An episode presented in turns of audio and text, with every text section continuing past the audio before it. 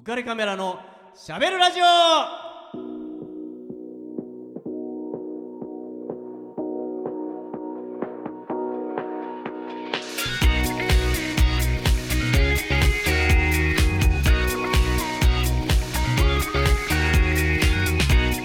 皆さんこんばんは。ウェディングフォトグラファーの田底和彦です。女優の山本由子です。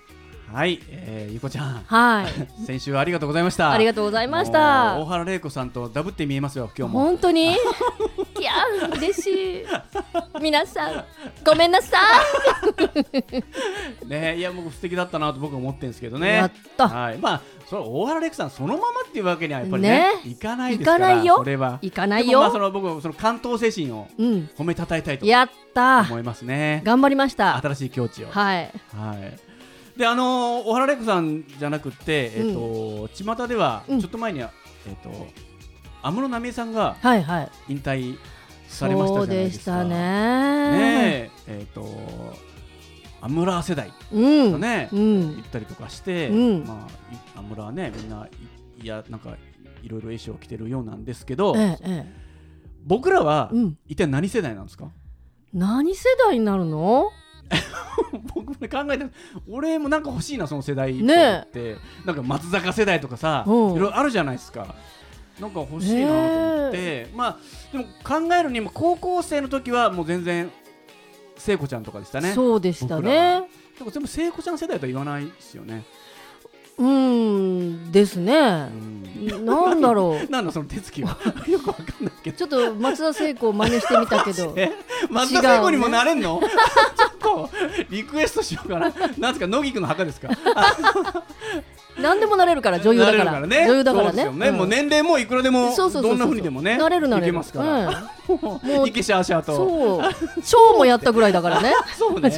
昆虫からおばあちゃんまで何でもやるよ。そうだね、ええ妖怪もやっちゃうからね。あそうね。そうで も僕もね考えた見た見たんだけど、うん。ちょっとね一個えっとザ漫才世代。ちあょっとねあお笑い世代っていうかな。なんか、僕ザ漫才ブームにちょっと引っかかってるじゃないですか僕ら青春時代とか、まあ二十歳前後ですね、うんうんうん。でだからなんとなくその期間に僕らみんな青春時代を過ごしたなとかとは思ったんですよね。うんうんそれでちょっとちょ今日はあのその漫才についてなるほど。ちょっとお？喋ってみようかなと。面白いな。本当？あんたあんまりテレビ見たことないんでしょ？うん見たことないけど。もうもう目の前でテレビが繰り広げられてるみたいな感じじゃない？今ああ今ね。うん今ねなるほどね。うんはいはいだから。それを見て楽しもうって感じ ありがとうね。まああのーえっ、とキーマンが二人いまして、はい一人は、うんえー澤田隆二さんでおうすね。えーうんおーっつっても知らないでしょ？おう聞いたこ沢田隆二って聞いて沢田研二しか知らないな ジュリーね。キキキリンのね。ジュリー言ってね寺内寛太。いやいや懐かしいにねそっち行っちゃうから話が、はいはいはいえーまあまあいいんですけど。沢田隆二ね、田隆二さん、はいえっ、と、まあ、この人は有名なのは、えっ、と、僕らも知らないんです。リアルタイムでは見てないんだけど、うんえーまあ、伝説のテナモンやサンドカさんえ？とかね、うんあと、スチャラカ社員。スチャラカ社員本当にめちゃめちゃうん。視聴率を取った番組があるんですよ。お笑いの。それのプロデュースを手掛けていて、まあ、ええテレビがモノクロの頃ですね。あー。で、えっ、と、まあ、僕らが知ってるのでは、新婚さんいらっしゃい。はいはいそれは知あってます。れをプロデュースしたのは、最初にプロデュースしたのは沢田隆二さん。うーん。まあ、そうやってこうお笑いをまあ作っていった人なんだけどもあー。その人がちょっとこう1980年はい。1月の20日。うん。えー歴史に残ることをやってのけたんですね。何をやった？えーフジテレビのうん「顔を名人劇場」っていうので、えーはあ。激突はい。漫才新幹線っていう、へー。まあ、タイトルで、ええ。ーとまあ、漫才だけの1時間番組を作ったうん。わけなんですよ。でまあ漫才っていうと、うん。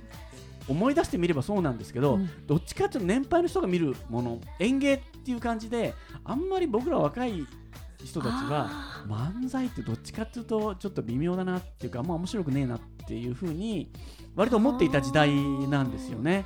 そこでなんか澤田さんがちょっと仕掛け人としてはい。漫才を一気にちょっとブームを火つけたいって思って、その顔名人劇場で、えーやってみようっていう企画を立てて、それが通ったんでじゃあやろうと。やろうとなった時に、えー人選がやっぱり問題ですねだったんですよ。はいはいでえっ、と誰を選んだかうんっていうと、えーアランドロン。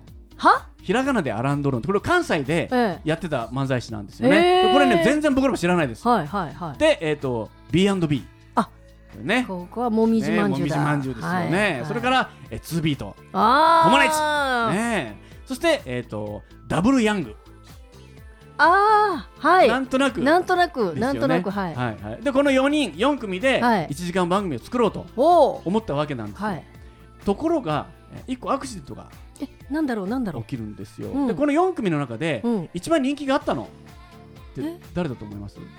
アランドロン B&B2 ビートダブルヤング。えー、やっぱりもみじまんじゅうがお、大きかったんじゃないかなと思うんですけどね。ね。当時ねほぼ無名なんですよ、うん、でまあ要するにこの澤田裕二さんがええ。この1時間番組でメインに持ってきたのはええ。ダブルヤングなんですよ。このはあダブルヤングねダブルボケなんですよ。はあ。今で言う笑い飯。ツッコミがいない。ツッコミがね2人でボケ倒すっていう漫才でこれがね凄まじく受けたんですよ。へえ。でこれも2ビートなたけしさんが、ねえ。後に僕は一生かかってもあんな漫才できないって言わしめたほどもう面白かった。もうね地鳴りがするぐらい笑い取ってたええ当時特に関西で、ーはいはいはい。まあ、関西の人たちなんで、はい。っていうふうに言われていたんですね、はい。だからこの澤田さんもダブルヤングが入っておけば大丈夫だっていうふうに思っていたんですよ。えところがアクシデントというのえは、はい。えーこれはずっと企画を立ち上げてこれさっき言ったみたいに80年の1月20日にオンエアするわけなんですけども、はい。収録するんで、はい。その前にうん。いろいろ企画を練ってうん。やっていたわけなんですが、その前の前年の10月末にはい。ダブルヤングのええ。相方中田さんがうん。自殺してしまう。んえええええですね、うん。そうなんですよ。その人気絶頂で、えー自殺をされてしまうんですね、えーまあ、残念なことに、えはいえー野球賭博に手を出してそれと,、えー、と事業にも手を出して、うん。えー両方とも大失敗をして大変な損失を出してしまってそれでその借金を苦にして、えー人気絶頂の中自殺するっていうことが起きてしまったんですよ。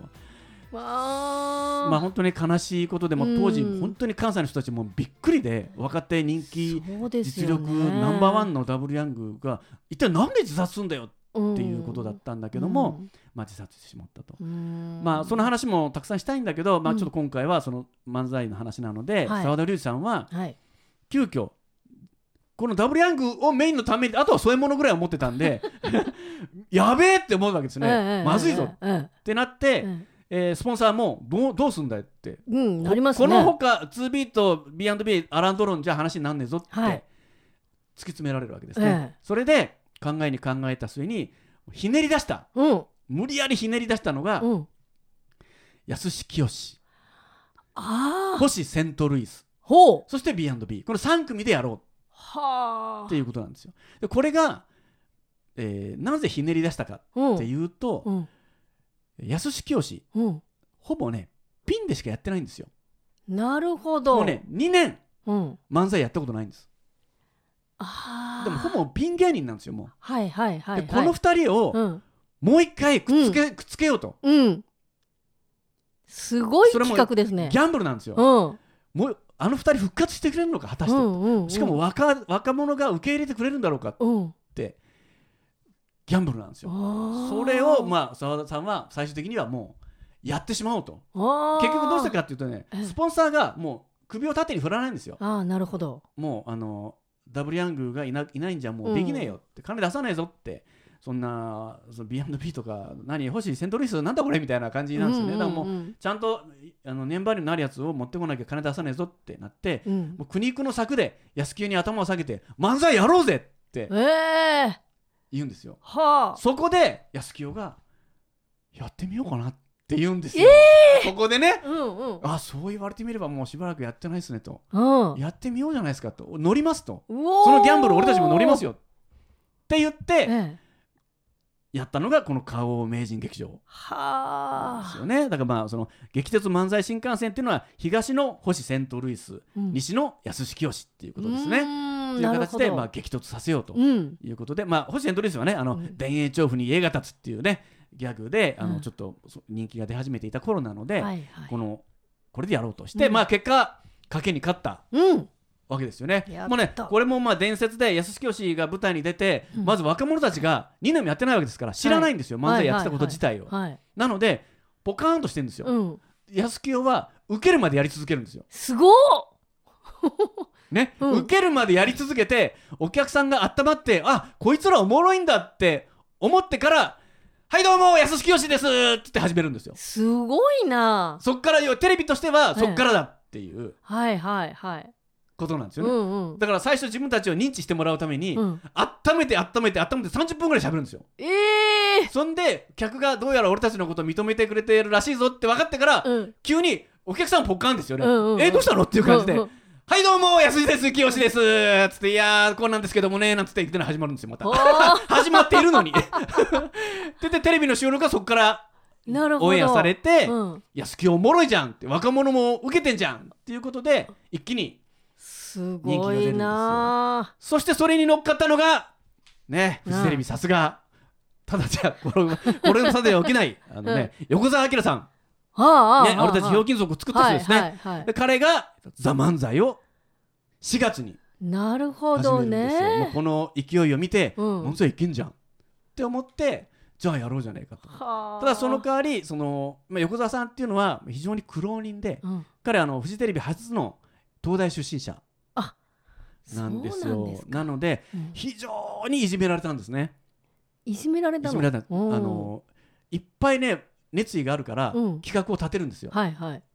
すぐに入社してすぐに、うん。そしたらもうみんなに東大出身者はこれだから困るよって、えー、なんで、ね。うん。右も左もわからないのに、うん。企画書たくさん書いてんじゃねえよって、あね、ーでたまに企画が通って番組ができると「うん。はいはいはい東大だもんね」って言われちゃうんでうすよ。わー な感本じ当に嫌な職場で、ね。彼は本当に苦しんでうん。嫌ない本当にい痛い目にずっと遭い続けていて、うん。どっかで一気に鼻を明かしたいってずっと虎視眈々と狙ってたんですよ。なるほどなるほど。ここだと。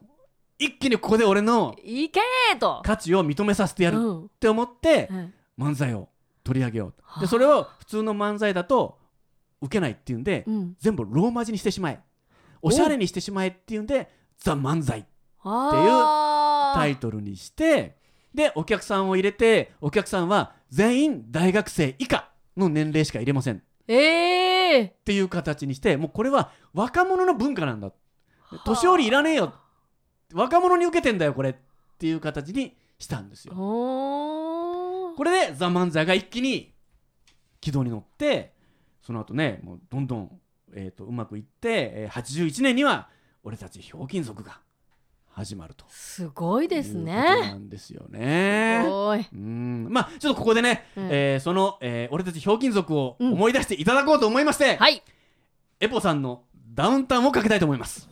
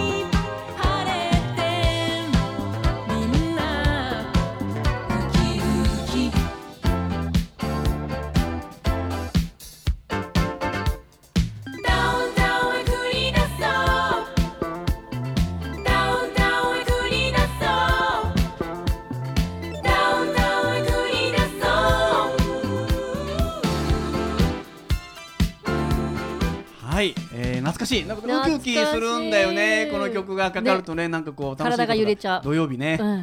楽しいなみたいなね、えー、感じになりますね、うんまあ本当にやっぱこうドラマがありますよね。ありどんなことますねでもねやっぱうんり、うんみんなそれぞれの思いがあって、うん。まあもの作ってんだなっていう、本当、うん。勉強になりました、ね、掘れば掘るほどいろいろありますうね、ん。うん。えっ、と ちょっと今ね思い出したんだけど、うん。話題といえば、はい。あのーえーカメラを止めるなっていう映画、あー。話題になってますよねなりましたね。なってますね。見た？まだ見てないんです。ねえ、うん。なんかめっちゃ話題になってるから、うんちょっとちょっとだけこう話題になりすぎてちょっともう見たくないなみたいうんななるほどね。気持ちもあるんだけど、ええええええあのーこの間ね、えまあ、道を普通に歩いてて、ええ。そしたらあのーまあそうですね、まあ、中年の女性の方がえずっとスマホで電話してるんですよ。はいはい。えらい長話だな歩きながら、うん。僕の前を歩いてえいるので長話だななんて、でもなんとなくこう引き耳を立てちゃうじゃないですか。なるほどなるほど、ね、そしたらその人が、女性なんだけどね、ええその人があの私さあれ見たいと思ってんのよ。あれほらほら今話題になってるじゃないとかって言って。うん。いや違うわよ違うわよとかって言ってるから、ええ何の映画のことなんだろうってワクワクして、ちょっとええちょっと映画知りたいな何が話題になってるのと思って あとついていくじゃないですか。ちょっと距離詰めたりとかしちょちょてちょちょちょちょ。い 何何何怪しい怪しい。うん。いやいやどういうのが出てくるんだろうと思ったら、うん。あれだよあれあれ知らない？あのほらカメラが止まらないってやつ。止まらないなんだ。えカメラが止まらないと思って。いや違うでしょって、まあ、思ったんだけど、うんうん。だんだんうん。カメラが止まらないの方見たいなと思ってきて、うん そっちの方が面白そうじゃな。いカメラを止めるのよりも。うん。カメラ止まらないんだよみたいな。止まらない方がカメ面白い。ラマンですから僕、うんそうねそうね。カメラ止まらないって。えらいこっちゃと思って。えらいこっちゃそれなんかすごいドタバタが起きそうで、うんうん。それ面白そうだなと思って。ちょっとねそれ見たいんですけどって思わずうん。言いそうになりましたけどね、危ない。言わなくてよかった。いやいやいやいや。ねえでも見たいですよね、見たい。話題になっててね、うん。僕あの、えっと、ショートショートストーリーのやつはいくつか見たんですけどね、うんうんうんうん。まあ面白かったですよ、おー。うん。まあねちょっと。ねああいうこうインディーズ的なものがねこう出てくるとちょっとこう私たち勇気が出ますよね。いやそうだよ。だからさ、うん、全然出れるのにね。ね。女優として。ちょっとちょっと。カメラが止まらないと やるから、ね。でちょっとうん。みんな集めて、そうね。ね。うん、だからあのじゃあ電話してる役ね？わかった。あのほらカメラが止まらないってやつって言ってる人ね。人ね。蝶の格好してね。超学校して。どんな話？それ。わかんないけど、うん、面白いね。うん。ね面白いと思いますよ、うう。んん。なんかそういうのねやってほしいわ。なんかやってほしいね。まあゆうこちゃん何でもできるからね。ありがとう。うん。うん。楽しみにしてますよまた、うん。次回作も。ええ。ね見に来てくださいよ。行きますよ。やめてそんな。ちょっと鼻出ちゃってまはい、ちょえ飛ばさないでこっちに。はい。えーとどうしようかな。じゃあ、えー、と曲をかけたいと思います。でせっかくワクワクしたんではい。もう一回エポさんのこの曲にしたいと思います。はい。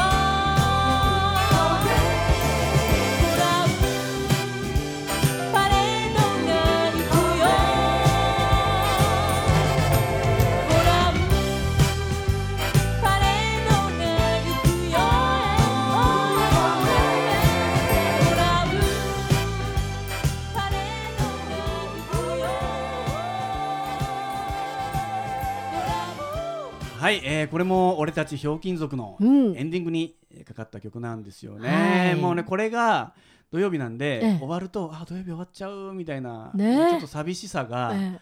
えっぱありましたね。そうですこのね頃は。うん。えーゆうこちゃんの方はどうですか？はい。もう10月はい。ですけど。そうですね。年末に向けて忙しいんですか？年末に向けてまあ10さっきあの先週も言いました。うん。その舞台をね1本、あはいはい。10月31日から11月5日このウエストエンドっていう中野ウエストエンドスタジオっていうところでやらせてこいただきます。れってあれさあの船戸真二さん出るの？出ないの。あ出ないのね。出ないの。あのー集団の人の一人というかそのグループの人が企画してやるんだけれどもはい。また全然別な感じで。今今回はシリアスな感じの話なんですけども、え。親父俺はここにいるよ。あんたの目の前にずっとずっと昔からっていうような感じのお話ちょっとねうんあるんですけどうんまああのこういった舞台を私はずっと年間45本やってずっ。とコンスタントにやらせていただいてるんですけれども、えもう年も年なのでちょっと歌とかもやってみようかなとかも思ってたりしてっていうのをはい。今企画してる段階です。へえ。まあ人生はまあね、うん。あのーこっからですから。こっからだから。いやちょっと今年齢言いそうになったけど、うん。いいよ。全然言っちゃって。あのーまあ所ジョージさんも言ってますから、うん。50歳からですよ。そうですよ。も50う歳から楽しくなりますよ。あのなんだろう。あの今まではなんかこう見て見てとか、はい。なんかこうなんだろう。期待してたんですけど、うん。もう今ははい。どうでもいいの。あれ？なななんだろう。その期待こう売れたいとかそういうことじゃなくて、何？もう楽しみたい。人生楽しみたいので、ええ。その楽しみを一緒に分かち合ってくれる人誰かいない？みたいなそんな感じ、へえ。ん。分かち合うね。なので私が歌って楽しみたいので私の歌を聴いて楽しんでくれる人誰かいない？ってそんいやでもさな感じいっぱいいると思うよ。ねそうだと嬉しいな。いやいると思いますよ。いや。だってさだってどこにだってね綺麗ないい歌を聴きたい人っていっぱいいると思うからまあそれの企画をさ、うん。立てたり、うん。えーまあ、人を集めたりとか、えね、誰もいないところでみかん箱の上でっていうのはちょっと切ないじゃないですか。あの人、ええちょっと大痛いののかなっていう。みかん箱が木の時代の話してるねそれ。いやいやまあそうですけどね。ね。そうですよ。みかん箱のいやもう全然恥ずかしくないですよ。立ってって言わないよ今はね。いや違うんですよ、はい。みかん箱が大事なんですよ。そうみかん箱がいいんだよね。本田本田宗一郎さんもそうなんですよ。え何が？本田あのホンダを作った本田宗一郎さんも、うん。全然社員がいない時から、うん。普通に喋って声が聞こえるのにうん。わざわざみかん箱を持ってきて、うん。その上に立って、うん。今年の今日の目標は今年の目標って毎日のように言ってたんですよ。じゃあ私もみかん箱に乗ったら本田宗一郎になれるかな？だいぶ今感じてるけどね。いやまあ全然やっぱりそう志そうね。次第だと思うんですよね。もう気持ち次第だようねん。うん。だからやっぱ本当にそれもう有言実行ではい。やってもらいたいですね。頑張ります。はい、楽しみにはい。してますよ。はい。えーじゃあちょっとね、えー、と僕の方から、えースポンサーの、えーリフォーム上田さんから、はい。えー求人のお知らせがあります。はいえー川崎市東百合ヶ丘に事務所を構えるリフォーム上田さんが、えー内装の職人さんを募集しています。えー18歳から45歳くらいまで、えー未経験の方でも大歓迎、はいえー性別も問いません。はいえーぜひ、えー仲間に加わって稼いでいただきたいと、えー思っております。はいえーお問い合わせ先は044-969-4484、えー、044-969-4484ええーお気軽にお電話いただきたいと思います。はーい。えーっとそれでじゃあえーっとそうですね。じゃあお知らせお願いします。はい。浮かれカメラのしゃべるラジオではリスナーの皆様からメッセージご意見ご感想をお待ちしております。番組宛てのメッセージはオフィシャルフェイスブック浮かれカメラのしゃべるラジオと検索。または当番組の制作会社言葉リスタへメールアドレスは info at 言葉リスタ .com こちらまでお問い合わせください。たくさんのメッセージお待ちしてます。はい、えーじゃあねもうお開きの言葉の時間になりましたよ、はい。えー今日はあのフジテレビ特集でしたから、はい。まあこの言葉ではい。ねお開きにしたいとはい。思いますね、はい。いきますよ。はい。せーの。楽しくなければテレビじゃない言ちょっと待ってちょっと待ってちょっと待ってもう一回もう一回もう一回 ちょっとつれづれアルツハイマーが出てある今ちょちょちょちょあやばいねやばいね。はい。もう一回行こうか。はい。せーの。楽しくなければテレビじゃない。この番組は有限会社リフォーム上田ルピナス株式会社以上の提供でお送りいたしました。Dream,